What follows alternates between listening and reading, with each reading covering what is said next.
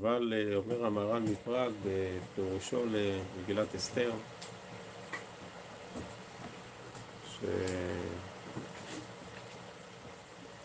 שבפורים התגלה מה באמת כוחה של תפילה. לא, לא ידענו עד כמה. פורים זה תדהמה שפתאום אנחנו נחשפים, נדהמים, מה זה תפילה? לא, לא ידענו שזה כזה ענק. ידענו שיש תפילה וזה, אבל לא, לא, לא הבנו מה זה. וזה עיקר, אומר המהר"ל, עיקר. עיקר העניין של פורים. התדהמה הזאת, מה זה הכוח של תפילה. המן כותב את איגרות מכתבי ההשמדה בי"ג בניסן, מפורש בפרק ג' בחודש הראשון, בשלושה עשר לחודש הראשון, וכתב ככל אשר ציווה המן. י"ג, בו ביום מרדכי זועק. בו ביום בי"ג הוא פונה לאסתר, תעשי משהו. אסתר אומרת אין סיכוי. את חייבת. טוב. צומו עליי. שלושת ימים, לילה ויום. גם אני ונערותיי יצום כן. שלושה ימים, שלושה לילות, צמו והתפללו. כמו שמופיע בסוף המגילה, דברי הצומות וזעקתם. י"ג, י"ד, ט"ו בניסן, שלושה ימים רצופים, צמו והתפללו לא הפסקה. באותה שנה לא עשו ליל הסדר. ט"ו בניסן, לא אכלו מצות, לא שתו ארבע כוסות, צמו. התפללו, התפללו, התפללו, התפללו שלושה ימים רצופים. י"ג, י"ד, ט"ו. במוצאי ט"ו, בלילה ההוא, במוצאי ט"ו, נדדה שנת המלך, המן לוקח את מרדכי על הסוס, למחרת בבוקר בט"ז ניסן, המן תלוי על העץ. זה לא יאומן, תסתכל, שלושה ימים של תפילה, י"ג, י"ד, ט"ו, בום, איך שנגמרים השלושה ימים של התפילה, מרדכי על הסוס, והמן תלוי על העץ. תגיד לי, גם עיוור רואה את הטבע, זה לא יאומן. גם עיוור לא יכול שלא לראות, תסתכל, תסתכל מה קרה כאן. בדיוק איך שהסתיימו שלושת ימי התפילה, פח. תדהמה. לא, מאיפה זה הגיע? איזה מהירות. זאת אומרת שתמיד ידענו שיש תפילה, אבל בכזאת עוצמה, בכזאת ודאות, חד משמעית, לא היה כדבר הזה. וזה מטלטל אותנו.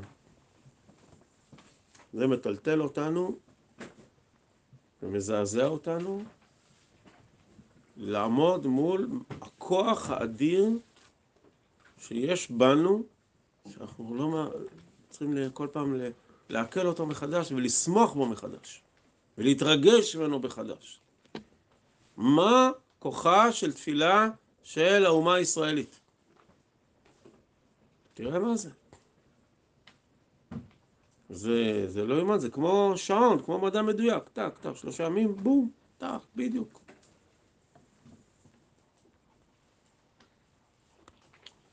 ואסתר משוכנעת וודאית שזה הנושא, אין לה ספק. מרדכי אומר לה, לכי, תיכנסי, תחנני אל המלך, ואסתר אומרת, אין סיכוי. אין, זה אבוד. זה אבוד מראש. כי כתב אשר נכתב את המלך אין להשיב. ואני שלושים יום לא נקראתי לבוא אל המלך. ואם אני נכנסת למלך בלי רשות, אחת דתו להמית. זה אבוד.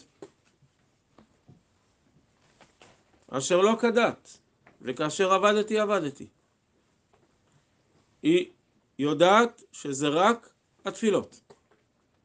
איזה אמונה.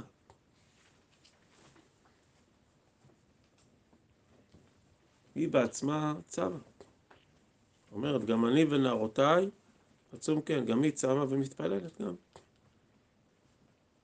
פרק חמישי, פרק ה', ויהי ביום השלישי, ותלבש אסתר מלכות.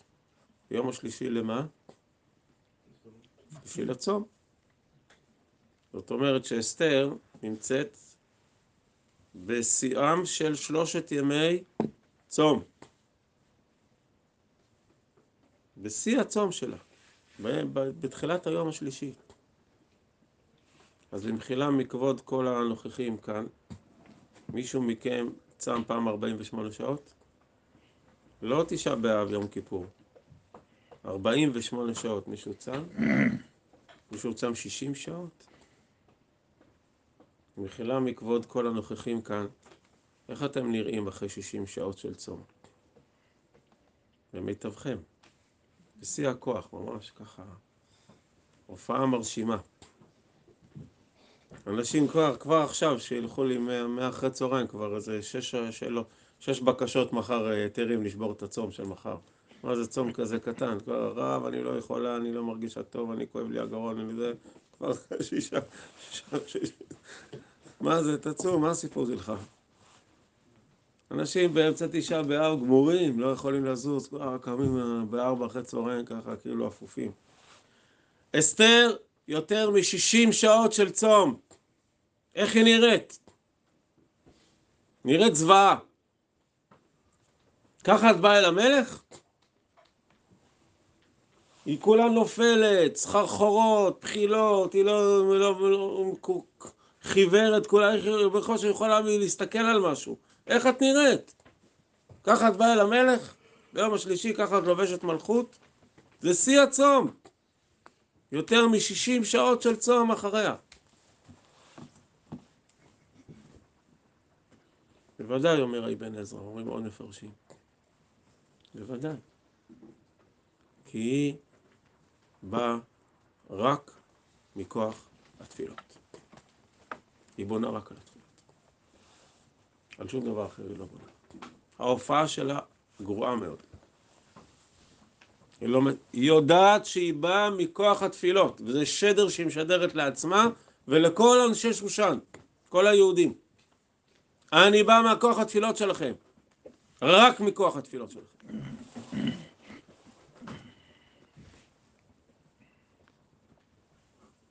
וכל עם ישראל, כל מי ש... כל היהודים אשר בשושן, זה, שע... זה שעות קשות.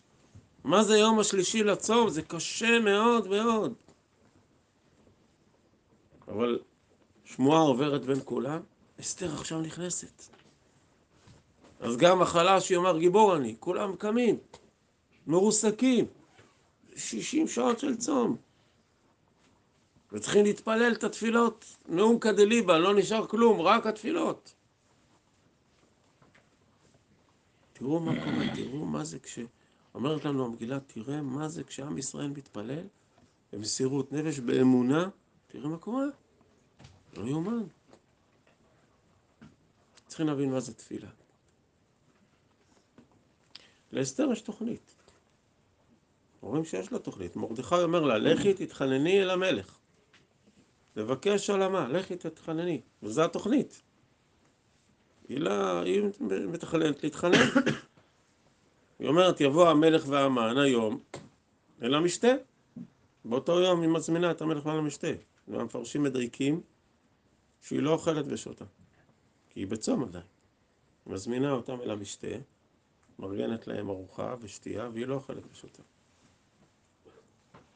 יש לה תוכנית. מזמינה אותם אל המשתה, יושבים, נו, מה את רוצה? מחר. אני לא יודע מה היא, מה היא תכננה, אנחנו לא יודעים. יש לה איזה סברה. שהיום היא לא תגיד מה, מה שהיא רוצה, מחר. זו התוכנית שלה, זה המתווה שלה. אסתר לא יודעת, אין לה מושג מה הולך לקרות. כי מה שקורה בפועל זה משהו אחר לגמרי. היא תכננה משתה אחד, ולמחרת משתה שני, והיא באה אל המשתה השני. אבל מה קורה בלילה? את זה היא לא תכננה. בלילה הוא נדדה שנת המלך, ובאותו לילה המן לחוץ לבוא אל המלך, הוא מקים מגדל עץ גבוה חמישים אמה. אסתר לא יודעת את כל זה. הוא ממהר לבוא אל המלך עם המגדל וזה ו... ומה קורה בכל הלילה הזה? המן יוצא מרוסק, אבל וחפוי ראש. ולא רק שהוא יוצא מרוסק, אבל וחפוי ראש, מושפל עד עפר, הוא הקים עץ גבוה חמישים אמה, לתלות את מרדכי לפני המשתה, כי ככה זרש אמרה לו. בסוף פרק ה', מה היא אומרת לו? היא מפעילה אותו. היא אומרת לא, בסוף פרק ה', יעשו עץ גבוה חמישים אמה, ובבוקר אמור למלך ויתלו את מרדכי על עץ, ובוא אל המשתה, שמח. הוא מגיע למשתה, ומה הוא רואה מול העיניים שלו? עץ גבוה חמישים אמה, ריק. אז אם הוא צריך את הכישלון שלו מול הפנים, הוא רואה כל המשתה, אומר רבי משה דוד ואלי, תמיד הרמח"ל, הוא יושב במשתה השני וכל הזמן רואה את העץ ריק. כי זה עץ גבוה חמישים אמה, אפשר לפספס אותו. הוא כל המשתה, רואה את הכישלון שלו שם, עץ ריק. והוא בלילה הוא לקח את מרדכי, הוא מושפע על עד עפר. את כל זה אסתר לא תכננה. כשהיא מקבלת אסתר את המן ביום השני, במשתה השני, מקבלת אותו אחרי שהוא עבר טיפול. הוא עבר מה הוא העביר אותו. זה תפילה. אנחנו, יש לנו תוכניות, ואנחנו עושים מאמצים, וזה מצוין.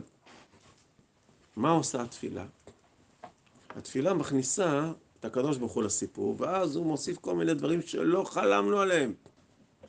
זה לא היה במתווה של אסתר. היא לא, היא לא ידעה מה, מה הולך לקרות בלילה ההוא. וזה הקדוש ברוך הוא מוסר. שהמן בונה, מכין את העץ, ושמורדו לוקח את מרדכי לעשות זה בדיוק וזה והכל. איזה מזל שהוא הכין את העץ. אסתר לא יכלה לתכנן את זה. איזה מזל שהוא הכין את העץ. שחרבונה, בפרק ז', יכול להגיד למלך, גם הנה העץ אשר עשה המן למרדכי אשר דיבר טוב על המלך ויום המלך תלו עליו. איזה תזמון. זה תפילות. מה שהתפילות עושות זה את כל אותם תוספות, כל מיני עניינים שלא חלמנו עליהם ולא תכננו אותם, והן עושות את כל האירוע. התפילה זה לא במקום העשייה. והעשייה היא לא במקום התפילה. מתברר שזו שותפות מלאה. בתוך העשייה של אסתר, אנחנו רואים את איך שהקדוש ברוך הוא משתלב בפנים. זה כוחה של תפילה. הקדוש ברוך הוא נכנס בתוך העשייה שלנו, ומוסיף לו, מוסיף את כל המרקחת שהוא רוקח, ותראה עכשיו איזה... בתוך האומץ לב של אסתר, היא אמיצה מאוד, היא לא יודעת. יש פה אומץ ותכנון ויוזמה וכל העשייה המקודשת של אסתר. מסירות נפש. אבל זה כוחר. היא לא יודעת גם מה יהיה. כשהיא מתפללת היא לא יודעת מה יהיה. אין לה מושג. התפילה זה הפתיחות. הפתיחות שלנו, שהקדוש ברוך הוא משתלב בתוך החיים שלנו, בתוך העשייה שלנו, ונותן איזה... אנחנו בשותפות עם הקדוש ברוך הוא. זה עם ישראל. יש לנו סוד שאין לאף אחד, שאנחנו איתו בשותפות. אנחנו עושים, והוא בתוך העשייה שלנו. בזכות התפילה. התפילה מזמינה, התפילה מאפשרת, התפילה מפנה מקום. הנה הקדוש ברוך הוא נכנס. התפילה היא לא עיבוד עשתונות. התפילה זה חלק בלתי נפרד מהתנהלות החיים שלנו. ככה הם מחללים את החיים שלנו. עושים ומתפללים, וזה ביחד.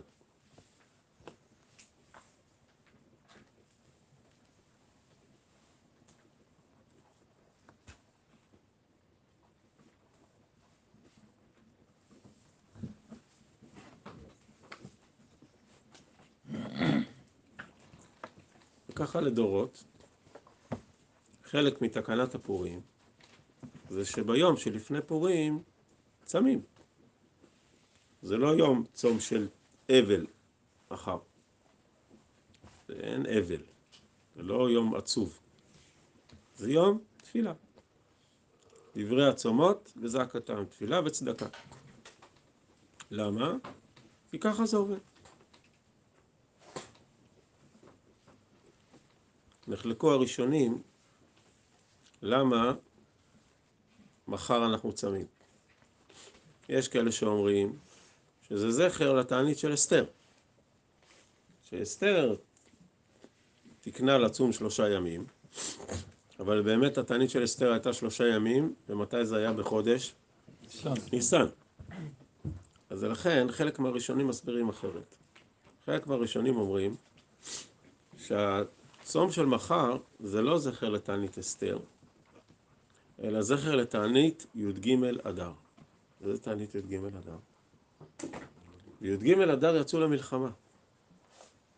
עמוד, אה, ינקם מאויביהם, והרוג בשונאיהם. כמה נהרגו? 75 אלף. הייתה מלחמה בי"ג באדר.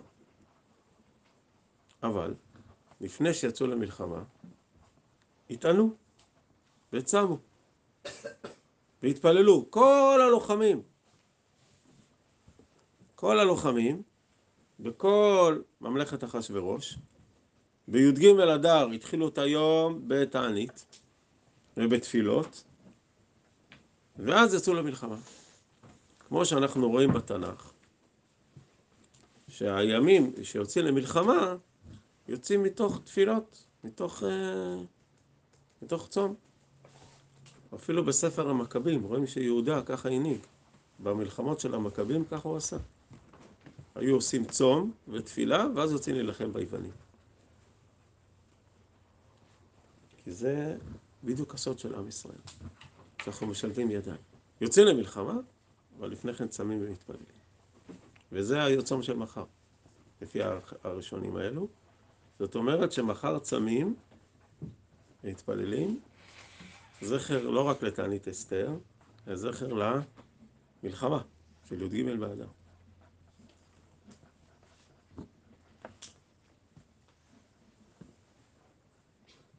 אנחנו ביחד, אנחנו והקדוש ברוך הוא ביחד.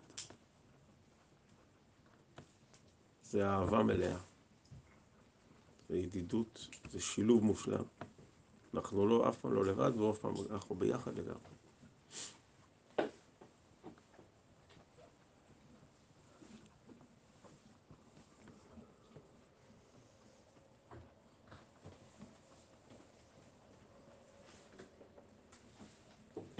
אנחנו רוצים להתחזק בנושא התפילה. לפעמים אנחנו רואים כאילו זה סתירה, התפילה והמאמצים הרציונליים והריאליים שלנו. לא, זה לא, זה אין שום סתירה. תפילה זה ההפך. זה נותן כוח למה שאנחנו עושים. זה רק מעצים את העשייה שלנו. מעצים עוד יותר. מעולה מה שאנחנו עושים. תדע לך, אתה רק, רק יגבר, רק יוסיף עוד. להאמין בכוח הזה של עם ישראל.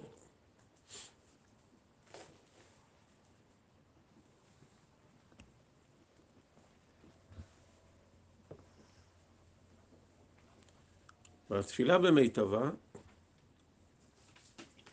היא תפילה של מסירות נפש. כך אומרת הגמרא, שהתפילה נשמעת ומתקבלת לפי מסירות הנפש שלה. ככה כתוב. מה זה מסירות נפש? מסביר רב חיים מוולוז'ין בספרו נפש החיים, שער ב'.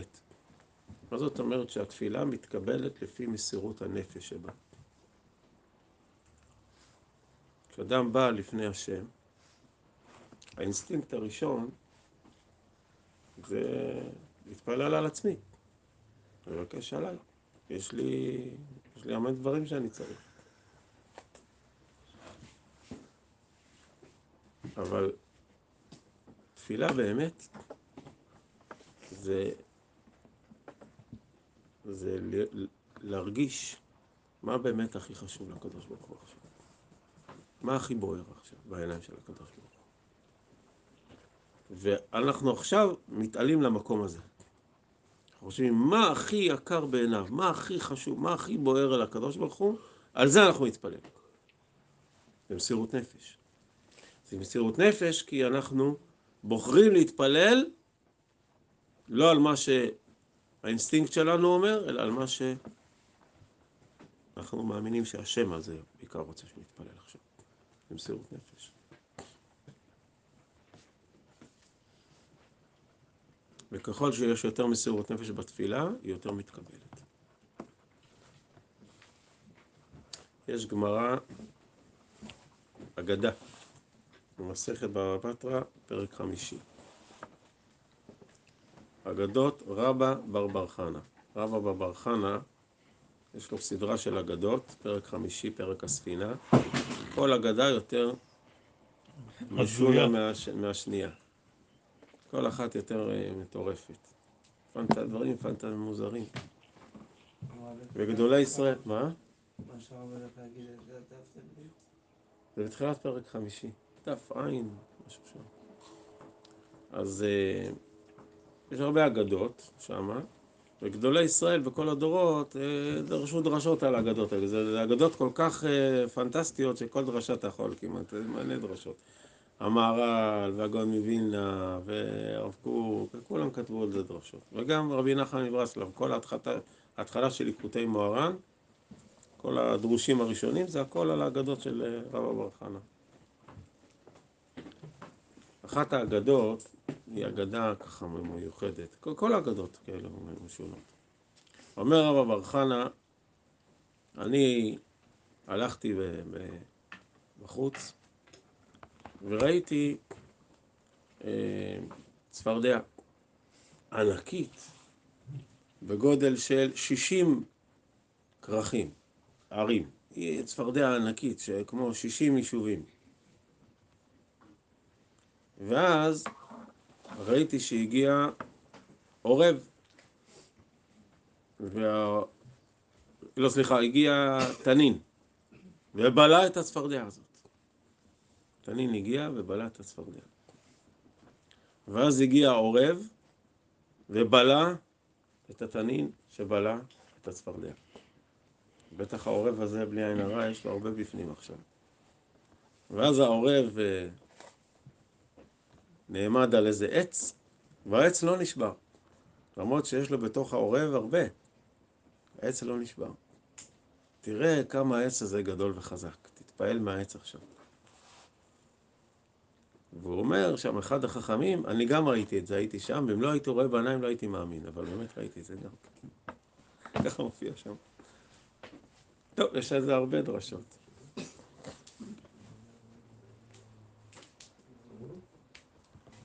הצפרדע היא מקרקרת, היא צועקת, נכון? מה הצפרדע עושה? היא צועקת.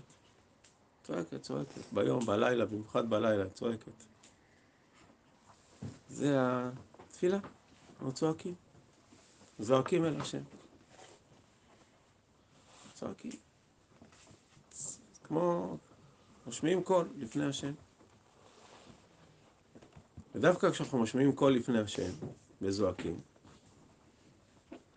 אנחנו עלולים ליפול, כותב רבי נחמן מברסלב, יכולים ליפול ברשת של הנחש, של התנין, אומר תנין זה נחש, של שכל התפילה וכל הזעקה היא העניינים האישיים שלנו, הפרטיים.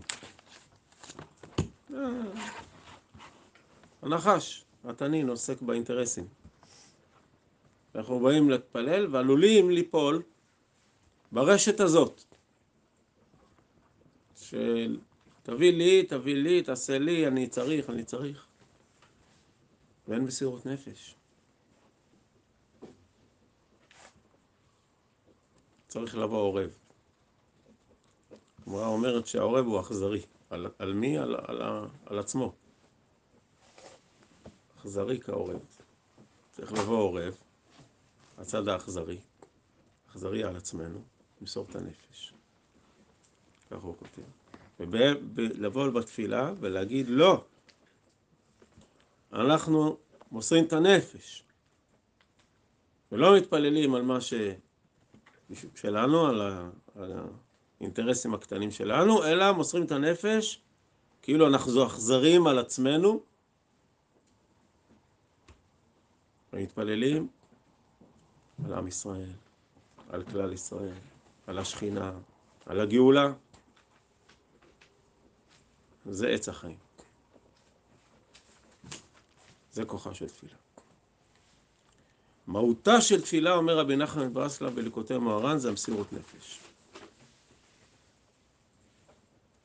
אל תדמי בנפשך להימלט בית המלך מכל היהודים.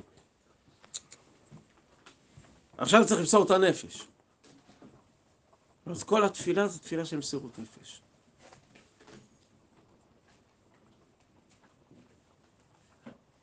כשאדם מתפלל במסירות נפש, אז הוא שיכור. הוא שיכור. כי אם הוא היה קצת שפוי, וקצת אה, עם מודעות עצמית סבירה, אז הוא היה מתפלל על עצמו. אתה בא להתפלל, תתפלל על מה שאתה צריך. מה אתה... אבל אנחנו לומדים הלכות תפילה מחנה. כל הלכות תפילה לומדים מחנה, אומרת הגמרא בברכות. לומדים איך מתפללים. מה זה חנה?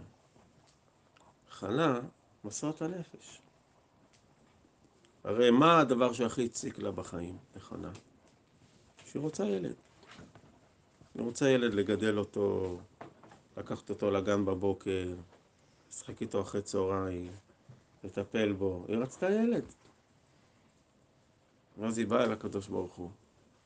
הוא אומר את הקדוש ברוך הוא, תקשיב, הדבר שהכי אני רוצה בחיים זה ילד. אבל לא מבקשת אותו בשבילי. אם תביא לי ילד, אני מביאה לך אותו בחזרה. מסירות נפש. תביא לי ילד, אני מניקה אותו, שנה, שנתיים, זהו, לא רואה אותו יותר. מה, לא, לא, בשבילך, הכל בשבילך. אני אתן לך אותו, משאילה אותו, מגיל שנתיים, הוא שלך, אני לא רואה אותו. לא אקח אותו לגן, לא אספר לו סיפור לפני השינה, לא רואה אותו גדל, לא! מסירות נפש, וואו. כשאדם מתפלל במסירות נפש, רואה אותה עלי, ויחשביה שיכורה. זה שיכור. כשמתפללים במסירות נפש, את שיכורה לגמרי. לא מתפללת על עצמך, לא. מה, מה, מתפללת על כלל ישראל. מתפללת על השכינה. מתפללת בשבילך. ויחשביה לשיכור. זה התפילות שמתקבלות, עולות למרומים. אז הנה התפילה מתקבלת. נולד לה שמואל, איזה עולם שלם נפתח לפנינו. תראה מה עושה תפילה. מהפכה בעם ישראל. שמואל בקורא שמו. ממליך מלאכי, מקים נבואה.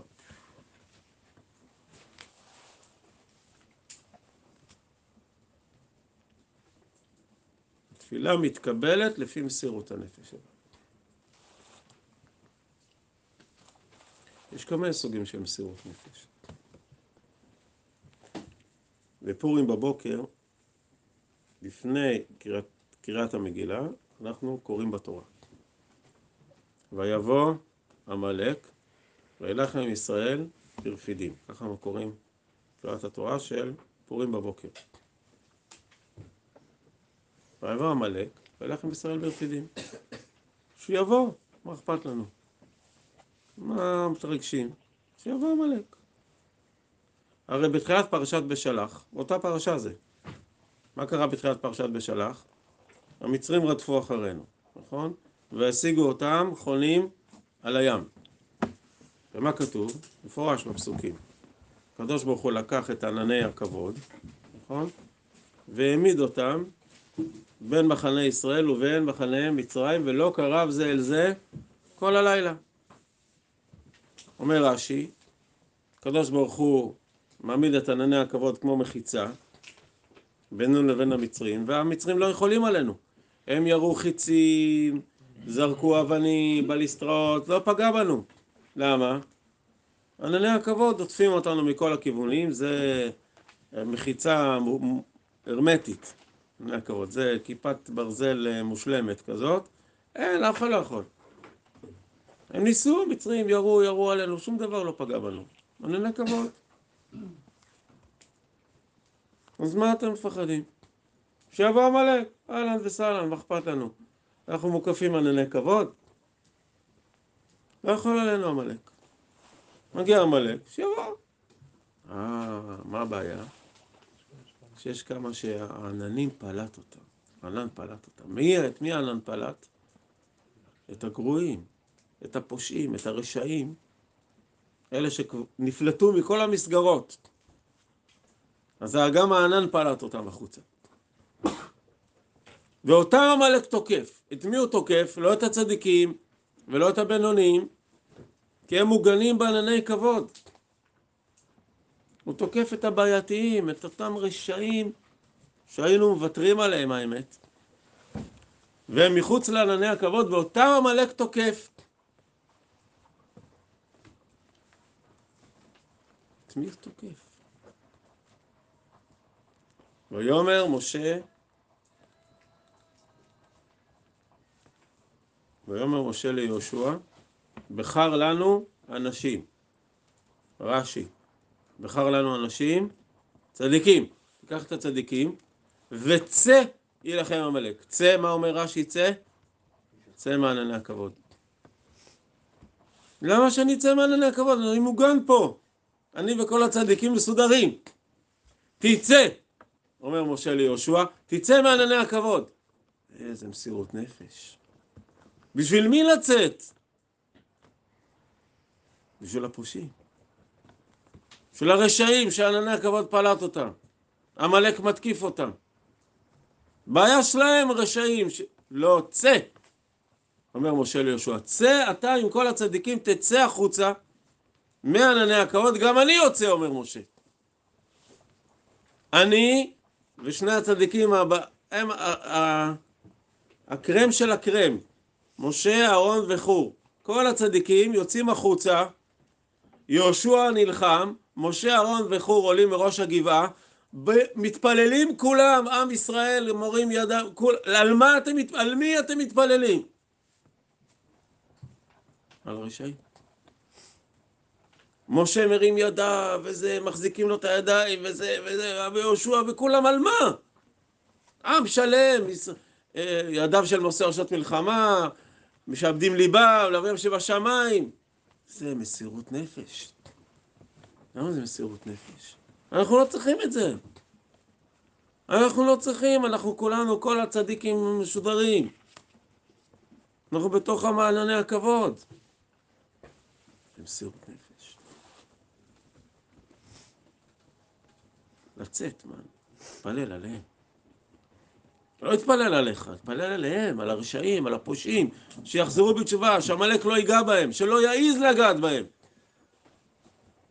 וקראנו אתמול זכור, אנחנו לא שוכחים לו, את מה אנחנו לא שוכחים לו? שהוא העז להתקרב למי? לרשעים. על זה לא תשכח. על מה אנחנו לא נוותר לו וננקום לו? על מה? על זה שהוא העז לגעת ברשעים ובפושעים של עם ישראל. זה מסירות נפש. להתפלל ולהילחם, למרות שאתה מוגן, אתה מסודר. זה פורים. מסירות נפש. להתפלל ולבקש מאת השם כולם. על מי, ש... על מי שהענן פולט אותם.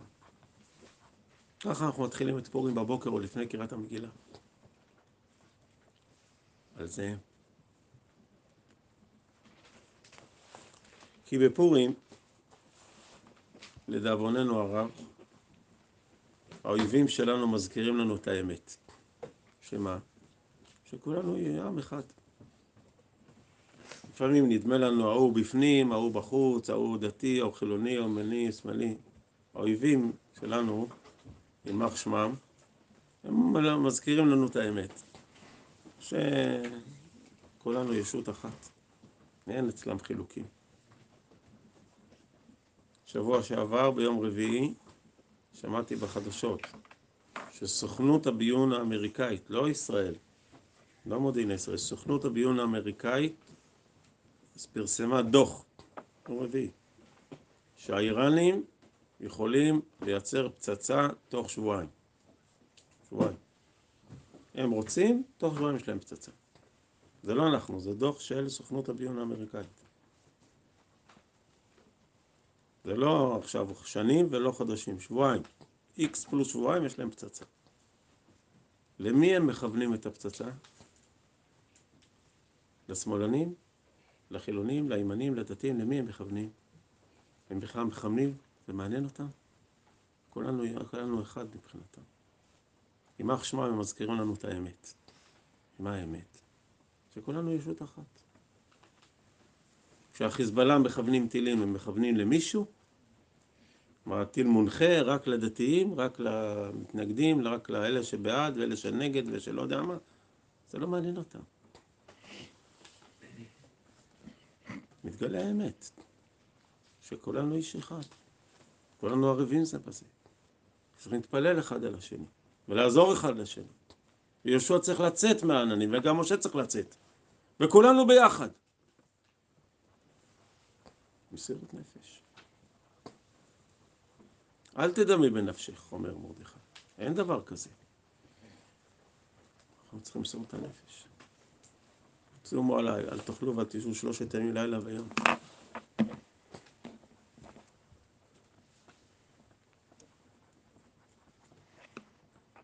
ככל שאנחנו יותר מוסרים את הנפש, ללמד זכות על ישראל. זה מסירות נפש ללמד זכות. הוא מעצבן אותי. למסור את הנפש. תאהב אותו, את הנשמה שלו, תלמד עליו זכות, תתפלל לפני השם, שיסלח לו ויקבל אותו באהבה וישיב אותו בתשובה. מסירות נפש, הוא מרגיז אותי. לא, אתה תתפלל עליו. ככל שאנחנו יותר מוסרים את הנפש, זה שתפילות יותר מתקבלות. תפילות, אין תפילות מתקבלת אלא לפי מסירות הנפש שלו. ויכל משה את פני השם אלוקיו. מה זה ויכל? עשה עצמו חולה. היה חולה על זה. עצר את הנפש שלו. נהיה שיכור מזה. זה פורים. אנחנו שיכורים מרוב אהבת ישראל, שיכורים מרוב תפילות, מרוב מסירות נפש, מרוב רצון להביא, להתפלל על כולם ולברך את כולם ולהושיע את כולם. והעורב הזה שבולע את התנין, אומר רבי נחמן מברסלב, ככה התפילות עולות למרום. בזכות העורב. שמוסר את הנפש, תראה מה כוחו של העץ. תראה כמה התפילות מתקבלות, כך הוא כותב. זה דרוש י"ז.